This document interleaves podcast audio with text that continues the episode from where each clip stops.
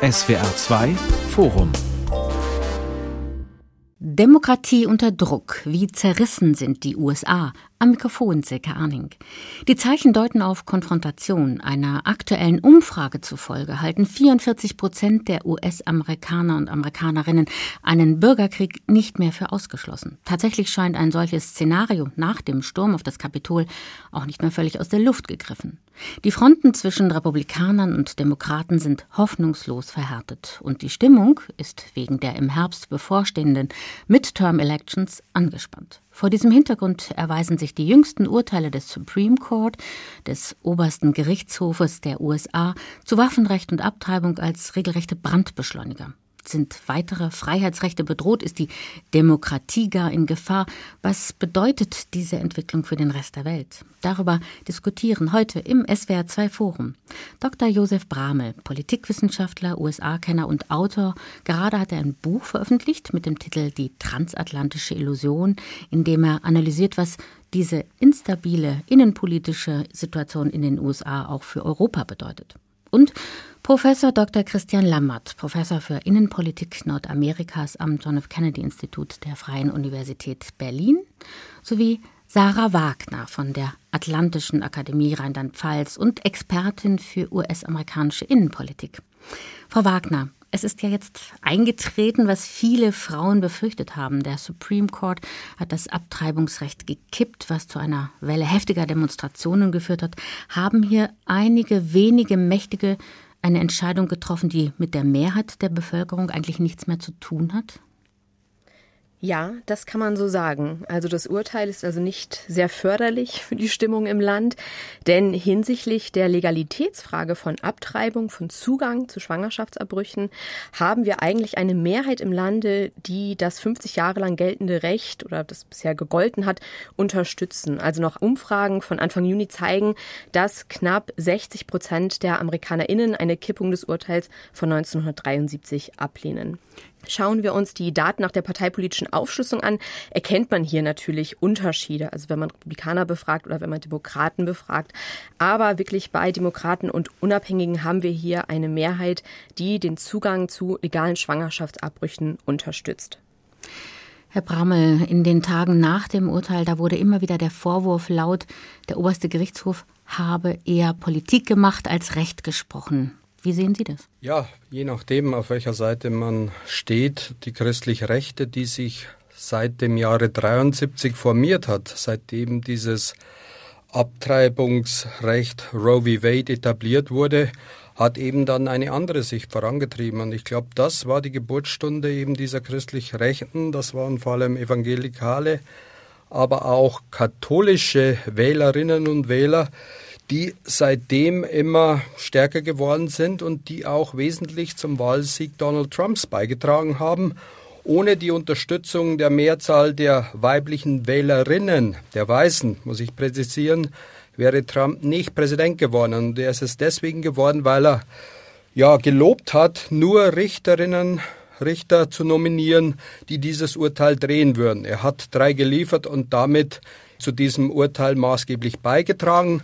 Es wird jetzt wohl dazu kommen, dass die andere Seite entsprechend motiviert wird und vielleicht sogar schon bei den Zwischenwahlen, aber spätestens bei den Präsidentschaftswahlen in zwei Jahren dann heiß sein wird und ebenfalls an die Wahlurnen strömen wird. Herr Lammert, wie sehen Sie das? Hat der Supreme Court mit diesem Abtreibungsurteil, mit dieser Entscheidung seine Rolle als Wahrer der Freiheitsrechte verlassen und eben Politik gemacht? Ja, zumindest ist hier eine klar konservative Agenda. Wir haben ja nicht nur die Abtreibungsfrage, sondern wir haben ja eine ganze Reihe von Entscheidungen in letzter Zeit vom Supreme Court gesehen. Da ging es ja auch um Waffengesetze. Da wurde ja ein Gesetz aus New York gekippt, was schon über 100 Jahre alt war, womit eigentlich keiner so richtig gerechnet hatte, dass das hier auch zum Teil der Auseinandersetzung wird.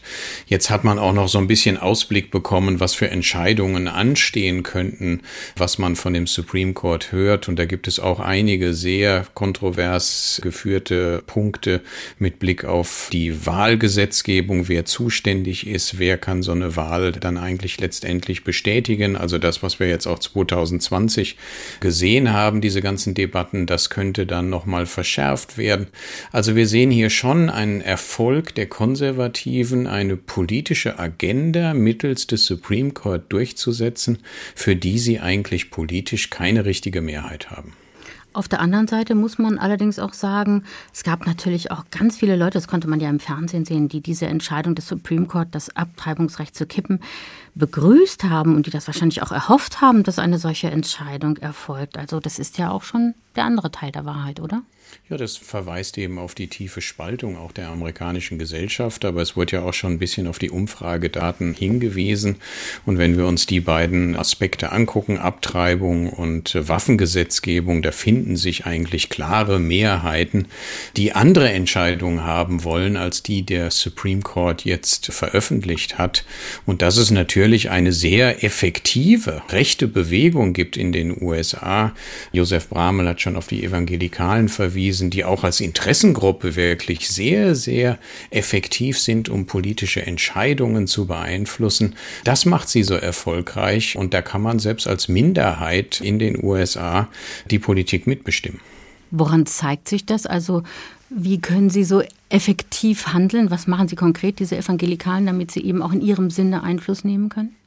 Ja, das ist wirklich so eine Graswurzelbewegung, die sehr aktiv ist im Kontaktieren der Senatoren.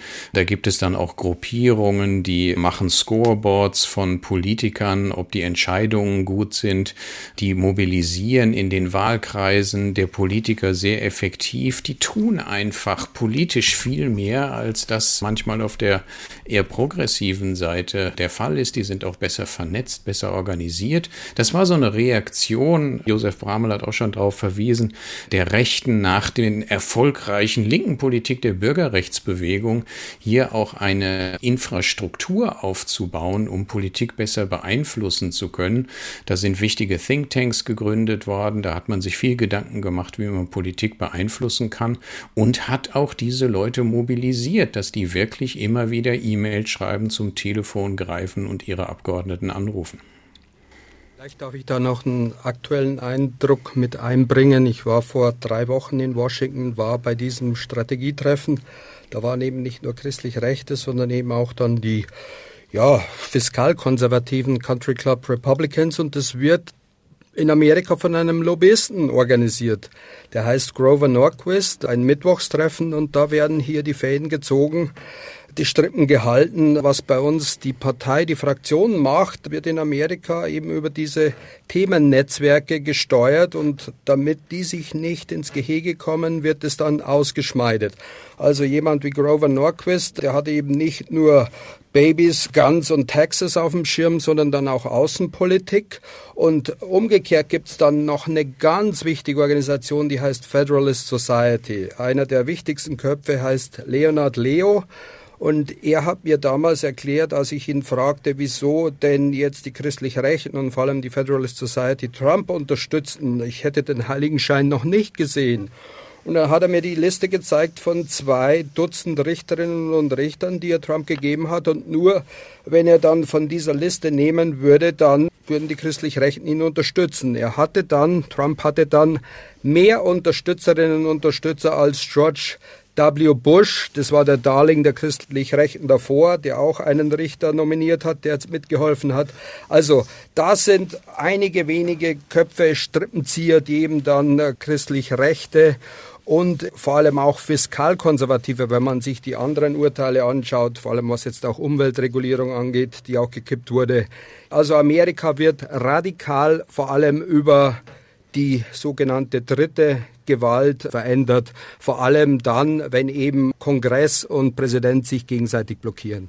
Also wenn wir über Machtverteilung, Machteinfluss sprechen, wenn wir uns ganz konkret angucken, diese Entscheidung des obersten Gerichtshofs bedeutet erst einmal einen Verlust an Entscheidungsautonomie über den eigenen Körper, das eigene Leben für viele Frauen und Menschen und insbesondere, und das ist jetzt so das Stichwort, aus den gesellschaftlichen Gruppen, die ja jetzt schon auch marginalisiert sind, an den Rand gedrängt sind. Also gerade Personen mit einem geringen Einkommen, Opfer von Vergewaltigung und Inzest nicht weiße AmerikanerInnen werden hier disproportional unter diesem Urteil leiden, denn hier fehlen auch einfach die Ressourcen, wenn wir uns Infrastrukturen angucken, um in einen anderen Staat zu reisen, einen Schwangerschaftsabbruch vornehmen zu lassen und natürlich auch, wie gesagt, körperlich, psychologisch, ökonomisch trifft es also die Menschen, die eh schon in der Gesellschaft kämpfen müssen.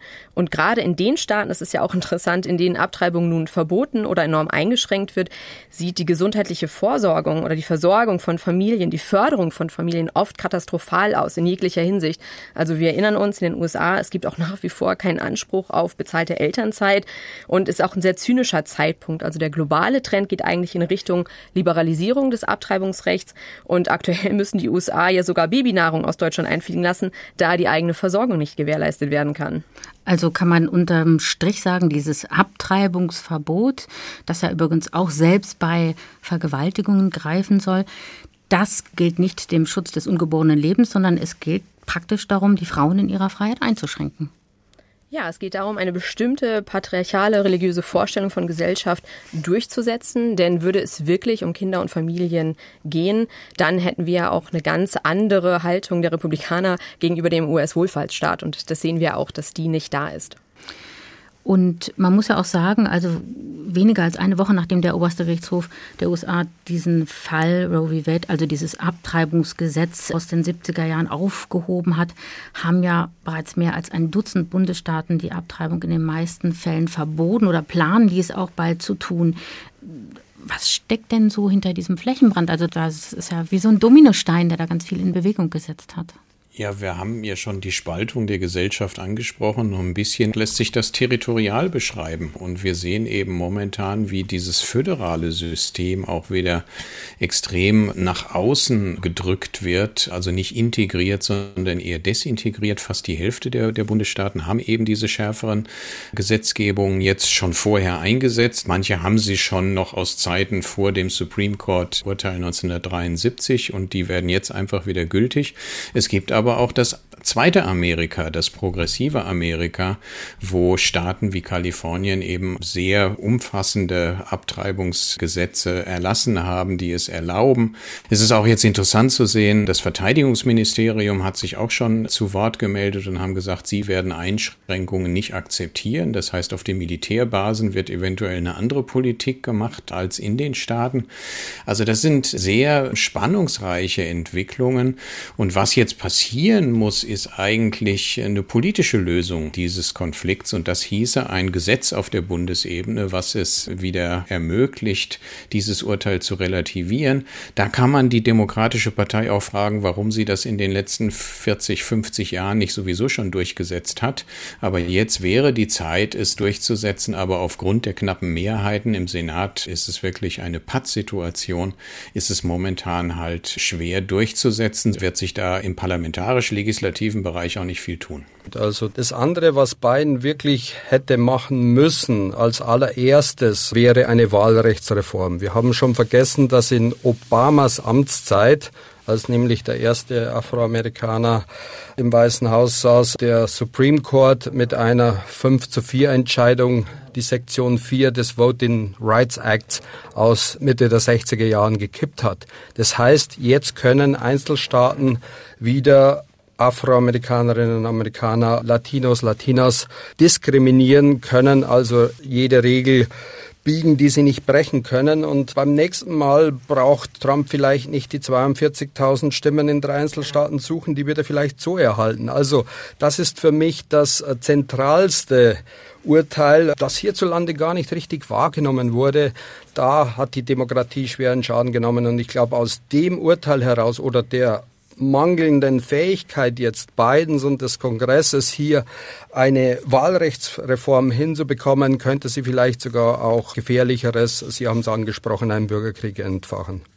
Ich würde gerne noch ergänzen zu dem, was Professor Lammert schon angesprochen hat, die Rolle der Demokratischen Partei und die diese Entwicklung letztendlich, man kann es nicht anders sagen, äh, verschlafen hat. Also der Entwurf dieses Urteils vom Supreme Court wurde ja schon vor zwei Monaten veröffentlicht. Das heißt, hier gab es Zeit und insgesamt hat sich diese Entwicklung ja seit Jahrzehnten angedeutet. Und was wir jetzt auch sehen, weil wir schon öfters jetzt die Zwischenwahlen auch angesprochen haben, die Frage, ob das die Wähler und Wählerinnen letztendlich mobilisiert auf demokratischer Seite, finde ich, ist auch noch nicht ganz geklärt.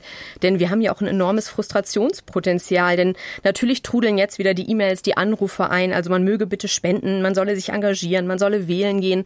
Und viele junge Wähler und Wählerinnen sagen, naja, das haben wir alles getan 2018 und 2020. Auch Obama hatte große Mehrheiten. Und trotzdem ist halt nichts passiert auf bestimmten Gebieten. Und das ist sowas, wo ich einfach noch ein bisschen skeptisch bin. Wie wird sich das zeigen in den Zwischenwahlen und wird es den Demokraten nachher nutzen oder nicht? Und wir haben halt auch einen großen Generationenunterschied, was das Politikverständnis betrifft, also mit welchen Bandagen man vielleicht auch spielen möchte. Und der jüngere progressiv-linke Flügel der Partei erwartet einfach deutlichere Veränderungen im System, deutliches Handeln. Und dann haben wir die Führungsriege der Demokraten im Kongress. Hier ist der jüngste 71 Jahre alt, Chuck Schumer. Äh, Nancy Pelosi ist stolze 82 1989, die auch noch aus einer ganz anderen politischen Zeit kommen, die noch ein ganz anderes politisches Verständnis haben, wie man mit Republikanern umgehen kann, umgehen sollte auch vielleicht. Also sind jetzt mehrere Aspekte, die Sie hier angesprochen haben. Einmal eben die Situation der Demokratischen Partei, die offensichtlich auch auf diese langfristige Strategie der Republikaner nicht so richtig reagiert hat. Vielleicht auch, weil sie viel zu sehr mit sich selbst beschäftigt ist. Oder warum findet da keine genügende Beachtung dieser Entwicklung statt?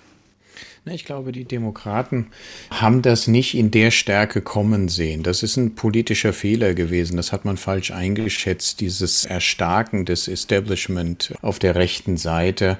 Man dachte eben, durch das Supreme Court Urteil Roe v. Wade wäre diese Frage jetzt geklärt. Da muss man nicht aktiv werden. Man hat sich demografische Entwicklungen angeguckt und hat gedacht, die republikanische Wählerklientel schrumpft auf natürliche Weise und wir sind die Partei der Zukunft.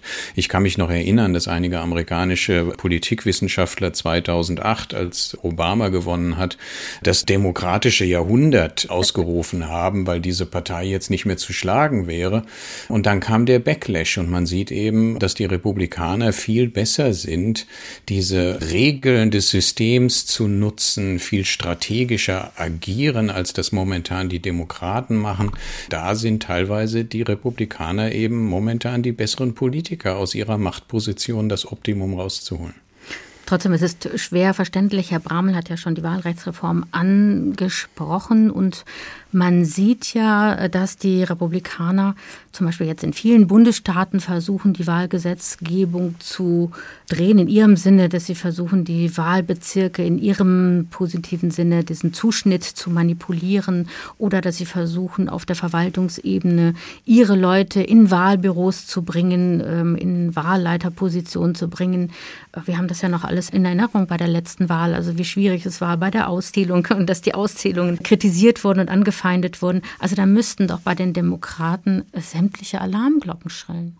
Ja, da passiert ja auch einiges auf Seiten der Demokraten. Es wurde ja schon äh, angedeutet, sie haben ja ein Gesetz eingebracht im Repräsentantenhaus zur Wahlrechtsreform. Das kommt halt momentan nicht durch den Kongress durch. Also die Ideen sind schon auf dem Tisch. Wenn man sich auch einige Staaten anguckt, Stacey Abrams in Georgia macht unheimlich viel, mobilisiert, klärt auf, bringt Leute in die Wählerlisten und versucht so eine Gegenbewegung aufzubauen. Aber das braucht jetzt ein bisschen Zeit und ich habe vorhin vorhin schon darauf verwiesen, dass der Supreme Court für die nächste Sitzungsperiode eine weitere Entscheidung zumindest mal angekündigt hat. Und das hätte auch für die kommenden Wahlen massive Konsequenzen, denn da ist eine Interpretation am obersten Gericht jetzt dominant, die sagt, Wahlen werden hauptsächlich von den Legislativen in den Einzelstaaten organisiert und auch ausgezählt. Und äh, das gäbe natürlich den Republikanern, die momentan an der Macht in einer Mehrzahl der Staaten sitzen, bei der nächsten Präsidentschaftswahl das Recht, einfach das Wahlergebnis zu ignorieren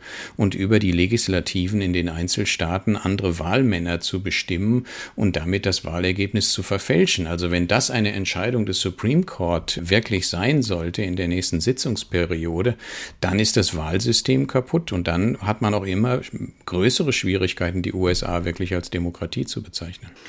Nun hat sich Präsident Joe Biden nach der Verkündung dieses Abtreibungsverbotes sofort in einer ersten Reaktion an die Seite der Frauen gestellt und gesagt, also dass diese Entscheidung, die muss nicht das letzte Wort sein. Was kann er denn eigentlich überhaupt tun? Für Biden ist es eine schwierige Gratwanderung. Er hat ja schon im Wahlkampf vermeiden wollen, dass er sich zu sehr auf die liberale Seite drängen lässt, weil das nämlich dann die andere Seite mobilisiert. Vergessen wir nicht, dass Hillary Clintons liberale Haltung viele Wählerinnen, vor allem Weiße, dann Trump in die Arme getrieben hat, obwohl der sonst nicht so sympathisch war. Also das ist immer diese Gratwanderung, wenn man sich zu extrem aufstellt und den Fehler könnten jetzt die Demokraten wieder machen, dass die eben dann wieder ganz extreme Lösungen befürworten oder den Supreme Court auf 20 Richterinnen und Richter aufblähen wollen und solche Lösungen, die werden wieder nach hinten losgehen und es ist noch noch nicht ausgemacht, ob dieser Backlash wirklich zugunsten der Demokraten sein kann. Die Demokraten sind immer sehr gut darin, sich selber zu zerfleischen. Ich würde es ein bisschen anders sehen. Also so extrem sind diese Schritte teilweise gar nicht, die da gefordert werden. Also zum Beispiel, dass man überlegt, ist es möglich, Abtreibungskliniken auf Landgebieten durchzuführen, die der Regierung gehören, in konservativen Staaten. Oder kann man auch ein Gesetz verabschieden, zum Beispiel, dass das Reisen in einen anderen Staat für eine Abtreibung schützt. Also da gibt es eigentlich sehr viele Entwürfe, auch von der linken Seite, was man hier tun kann. Und ich glaube, ein großes Frustpotenzial ist auch, dass Joe Biden in seinen Reden er hat sich zwar jetzt hier rhetorisch klar an die Seite der Frauen gestellt, aber auch sehr oft verweist er auf die Grenzen seiner Macht, also was er alles nicht tun kann, sei es bei der Waffengesetzgebung, sei es beim Abtreibungsrecht, sei es bei anderen Fragen. Er verweist auf den Supreme Court, auf die dünne Mehrheit im Kongress und es ist natürlich teilweise richtig, was das politische System der USA betrifft, aber das ist natürlich auch nicht motivierend für die Basis in diesem Zusammenhang. Aber dieses und hier sieht man auch, glaube ich, wieder, das hat uns ja genau in diese Problematik gebracht. Wir haben gesehen, dass seinerzeit als Obamas Personalnominierungen nicht durch den Senat gingen, dass man eben dann hier den Filibuster ausgehebelt hat. Drei Fünftel braucht man im Senat von 100, also 60 Stimmen, um einen einzigen vom Dauerreden, vom Blockieren abzuhalten. Das ist wirklich wichtig, weil das verstehen viele nicht. Und bei Personalnominierungen wurden Obamas Exekutivposten lange Zeit blockiert. Also hatte man den Filibuster aufgehoben und das hat wiederum die Republikaner dazu bewogen, dann später Richternominierungen vom Filibuster auszunehmen. Dann wären uns äh, ja drei mindestens erspart geblieben, extreme Köpfe. Also man muss immer bedenken, dass es zweischneidige Schwerter sein könnten, wenn man eben dann hier Minderheitenbefugnisse auflöst, dann muss man dran denken, dass man vielleicht selber irgendwann mal wieder in der Minderheit sitzen kann. Aber da haben viele Radikale im Kongress eben diesen Weitblick nicht und äh, haben auch aus den vergangenen Fehlern nicht gelernt.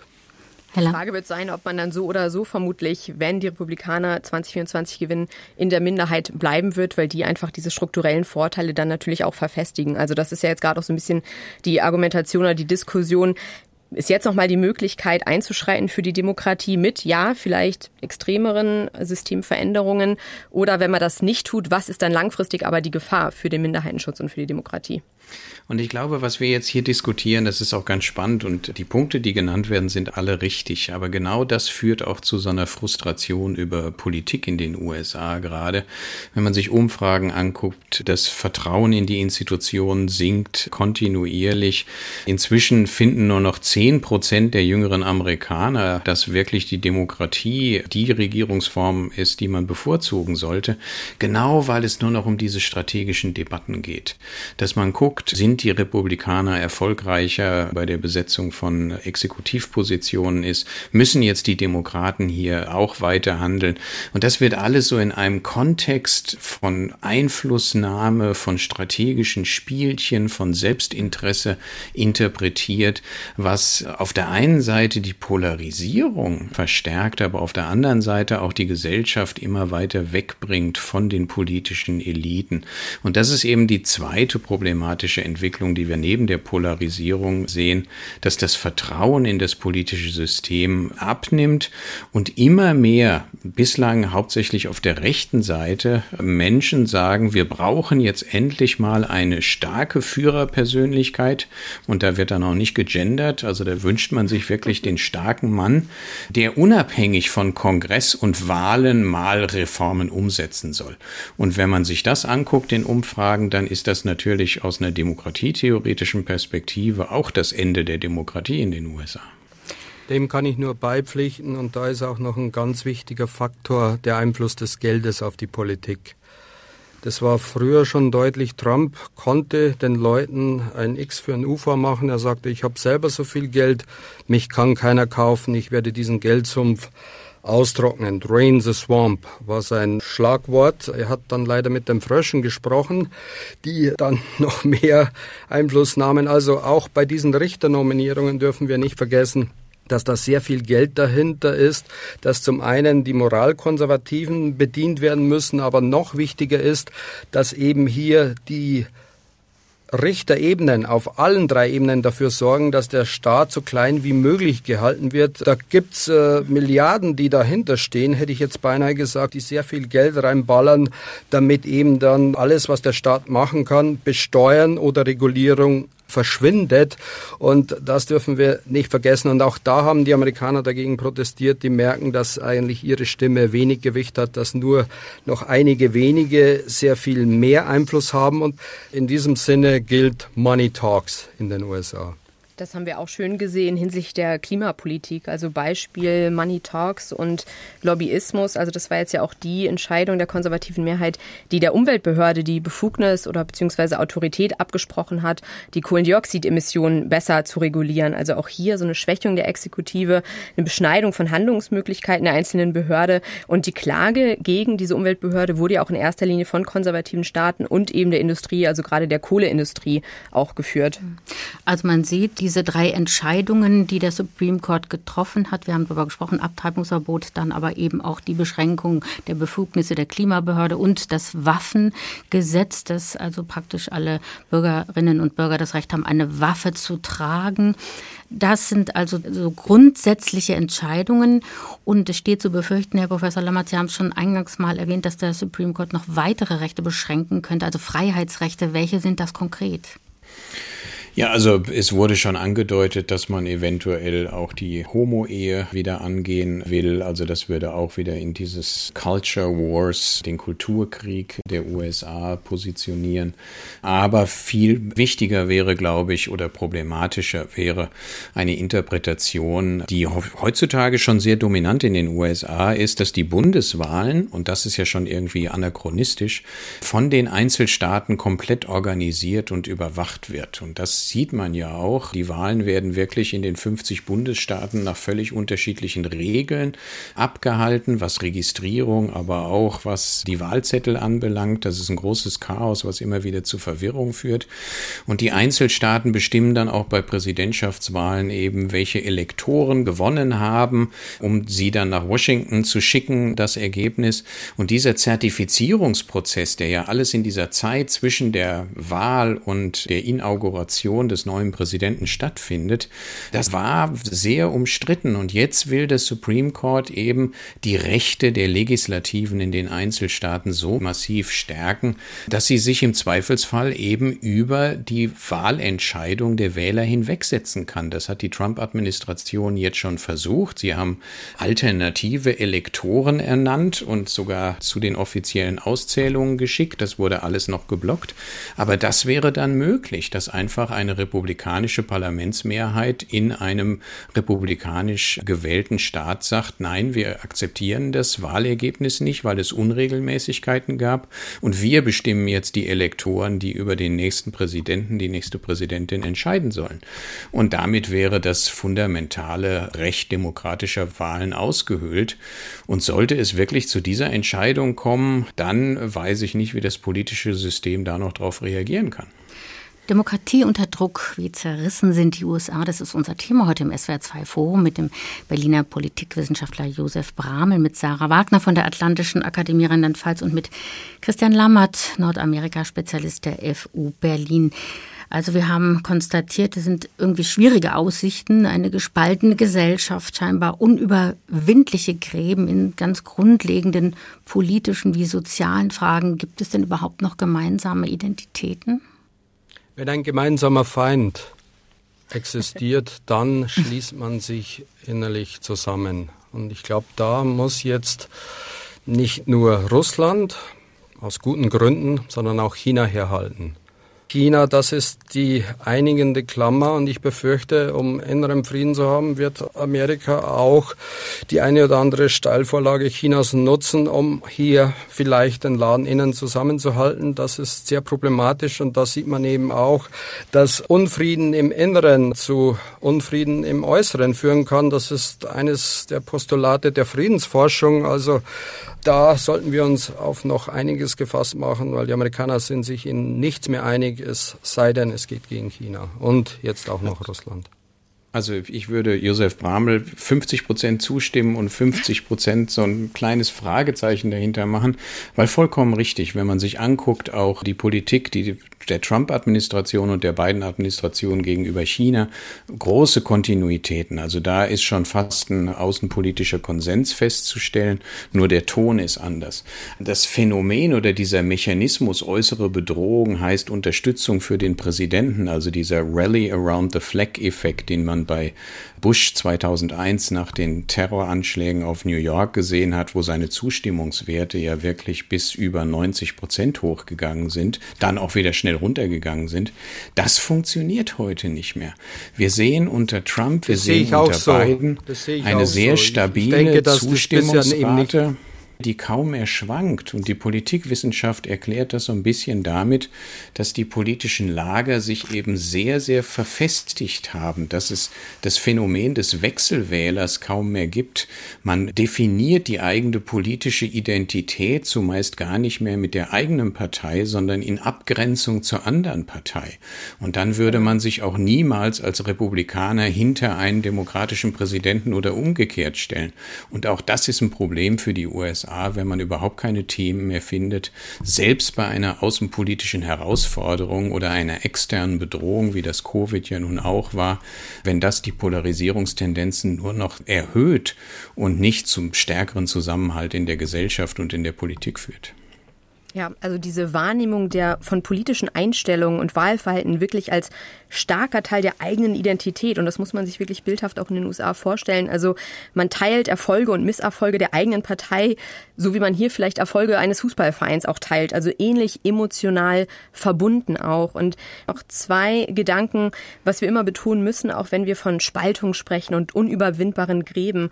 Also dass man wirklich deutlich macht, das ist nicht eine gleichartige Entwicklung auf beiden Seiten des politischen politischen Spektrums, sondern wir haben wirklich eine Partei, die Republikanische Partei, die sich radikalisiert hat und in vielerlei Hinsicht den gemeinsamen demokratischen Boden auch schon verlassen hat. Und die Frage ist natürlich auch, weil das sehr oft auch von, ja, von der eher politisch linken Seite kommt, also diese Gedanken Unity und jetzt auch zusammenkommen. Die Frage ist ja, wird es von der anderen Seite überhaupt gesehen und gewollt? Also harte, konservative, evangelikale, können die sich überhaupt diese Art Koexistenz in einer pluralistischen Gesellschaft in den USA in Zukunft vorstellen? Denn hier geht es oft in dieser eigenen Wahrnehmung auf der religiösen Seite fast schon um einen spirituellen, einen religiösen Kampf um diese Zukunft Amerikas. Und da meiner Meinung nach, da wird man sich nicht mit einem Gleichstand zufrieden geben, sondern man spielt auf Sieg, egal mit welchen Bandagen. Ich sehe die Friktionen auch innerhalb der Parteien, weniger jetzt bei den Demokraten, da ist es schlimm genug aber vor allem bei den Republikanern. Da springen ja jetzt nicht alle Trump hinterher. Man sieht es bei Liz Cheney. Und die werden eben an den Pranger gestellt. Also da gibt es sehr viele, die haben einfach ja keinen Mumm. Die trauen sich jetzt nicht, Trump in den Weg zu stellen. Und ich glaube auch nicht, dass alle, die jetzt äh, Biden nicht öffentlich als ihren Präsidenten anerkennen, dass die wirklich glauben, dass die Wahl gestohlen war. Nur sie trauen sich halt dem Volkstribun Trump nicht zu widersprechen. Da ist sehr viel Opportunismus da. Das führt aber gleichwohl dann äh, ja zu großer Gefahr, wenn man weiß, dass zwei Drittel der Republikaner im Abgeordnetenhaus und im Senat eben sich nicht dazu hinreißen lassen, Biden als ihren legitimen Präsidenten zu sehen, wenn man weiß, dass die Mehrzahl der Wählerinnen und Wähler der Republikaner meint, Biden wäre der unrechtmäßige Präsident. Und wenn man dann noch weiß, dass ein Drittel davon gewaltbereit ist, also bereit ist, Waffen einzusetzen, und wenn man dann noch weiß, dass auf 100 Amerikaner 120 Waffen kommen und auch die nicht gleich verteilt ist, der darf nicht überrascht sein, wenn es sowas wie den 6. Januar noch einmal gibt. Aber da verlaufen die Frontlinien nicht zwischen den Parteien und übrigens Parteien ist ein netter Begriff, aber in Amerika gibt es keine Parteien nach unserem Verständnis. Und die Partei hat herzlich wenig zu sagen. Es sind ein paar Strippenzieher, Geldgeber, sicher. Man muss sich für die eine oder andere Partei dann registrieren, aber selbst ihre Minimalfunktion haben Parteien nicht mal mehr. Wenn die Partei der Republikaner die Möglichkeit gehabt hätte, Trump zu verhindern, die hätten es liebend gerne getan. Aber da sieht man eben, dass diese Parteien, die da bei uns immer so als dominant gesehen werden, eigentlich nur Worthülsen sind. Ja, Sie haben ja eben Liz Cheney angesprochen, die Tochter von Dick Cheney, die hat gesagt, der Sturm auf das Kapitol, das war die entscheidende Zäsur. Und sie hat die Frage, oder sie hat große Zweifel, dass die Demokratie das überhaupt aushält. Herr Bramel, wir in Europa sehen die USA ja immer noch als Garant so von Demokratie und Freiheit. Müssen wir uns gänzlich von dieser Vorstellung verabschieden, auch im Rahmen der internationalen Sicherheitspolitik? Ich nenne es die transatlantische Illusion aus zwei Gründen, weil Amerika, egal wer jetzt im Weißen Haus sitzt, weiterhin nach Asien sich orientieren wird und Russland für uns das Problem bleiben wird. Das ist der eine Teil, aber der für mich wichtigere ist, dass Trump wiederkommen kann oder ein Mini-Trump wie Ron DeSantis, der Gouverneur aus Florida, der sich eben auch mit diesen Kulturthemen schon warm läuft. Das sind bedrohliche Szenarien, vor allem eben auch, dass Amerika dann sehr viel mit sich selber zu tun haben wird. Und Biden wäre gut beraten, wenn er jetzt nicht die Demokratien anführen wollte und damit Russland und China aneinander treibt. Wenn er sich wirklich um die Demokratien Sorgen macht, dann muss er zu Hause erstmal seine Demokratie retten. Ich bin davon überzeugt, dass Amerika künftig sehr viel mehr mit sich selbst zu tun haben wird, als dass es die für uns so heiß geliebte internationale Ordnung aufrechterhalten können wird. Das heißt, wir müssen uns auch in Europa neu und anders aufstellen? Das ist die Schlussfolgerung. Ich habe den Schlussteil des Buchs damit zugebracht, einfach Empfehlungen zu machen, dass wir wohl Transatlantiker bleiben, aber eben auch für den Tag vorsorgen, an dem ein Trump wieder im Weißen Haus sitzt. Und da ist es nicht mehr lang hin. Also wir müssen jetzt nicht nur unsere Ostalgie, unsere Ostillusion ablegen. Das haben wir bereits geschafft. Wir müssen genauso nüchtern nach Westen schauen und auch hier unser Wunschdenken ablegen und der Realität ins Auge schauen. Also mehr für uns selber tun. Wir wollen Partner sein und nicht Vasallen eines Präsidenten Trump.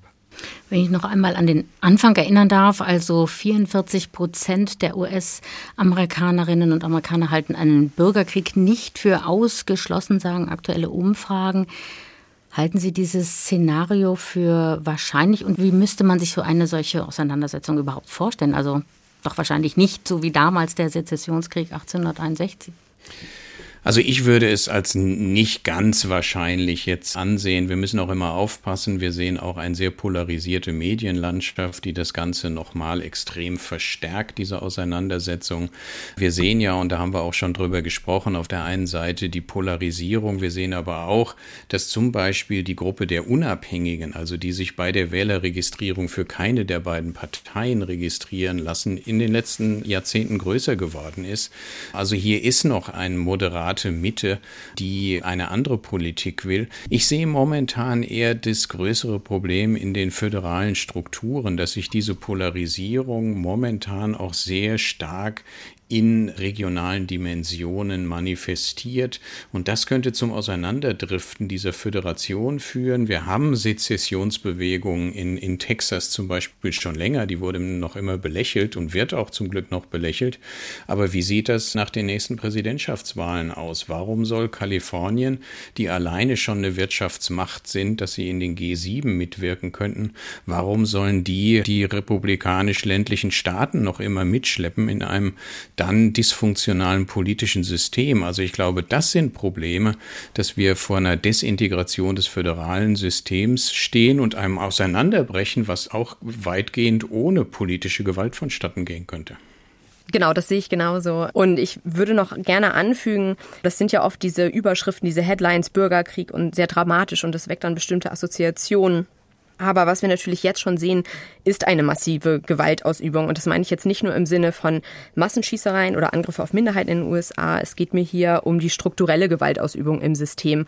Also sei es durch die enorme soziale Ungleichheit, die wir in den USA finden, die weiterhin wächst, sei es jetzt durch die Kriminalisierung von Abtreibung, Angriffe auf die LGBTQ-Gemeinde in den USA. Also auch hier wird hier Gewalt ausgeübt, unter der Menschen leiden. Sei es zum Beispiel, weil Frauen durch erzwungene Geburten länger in gewalttätigen Beziehungen gefangen sind. Wir haben eine enorm hohe Suizidrate unter Transgender-Jugendlichen.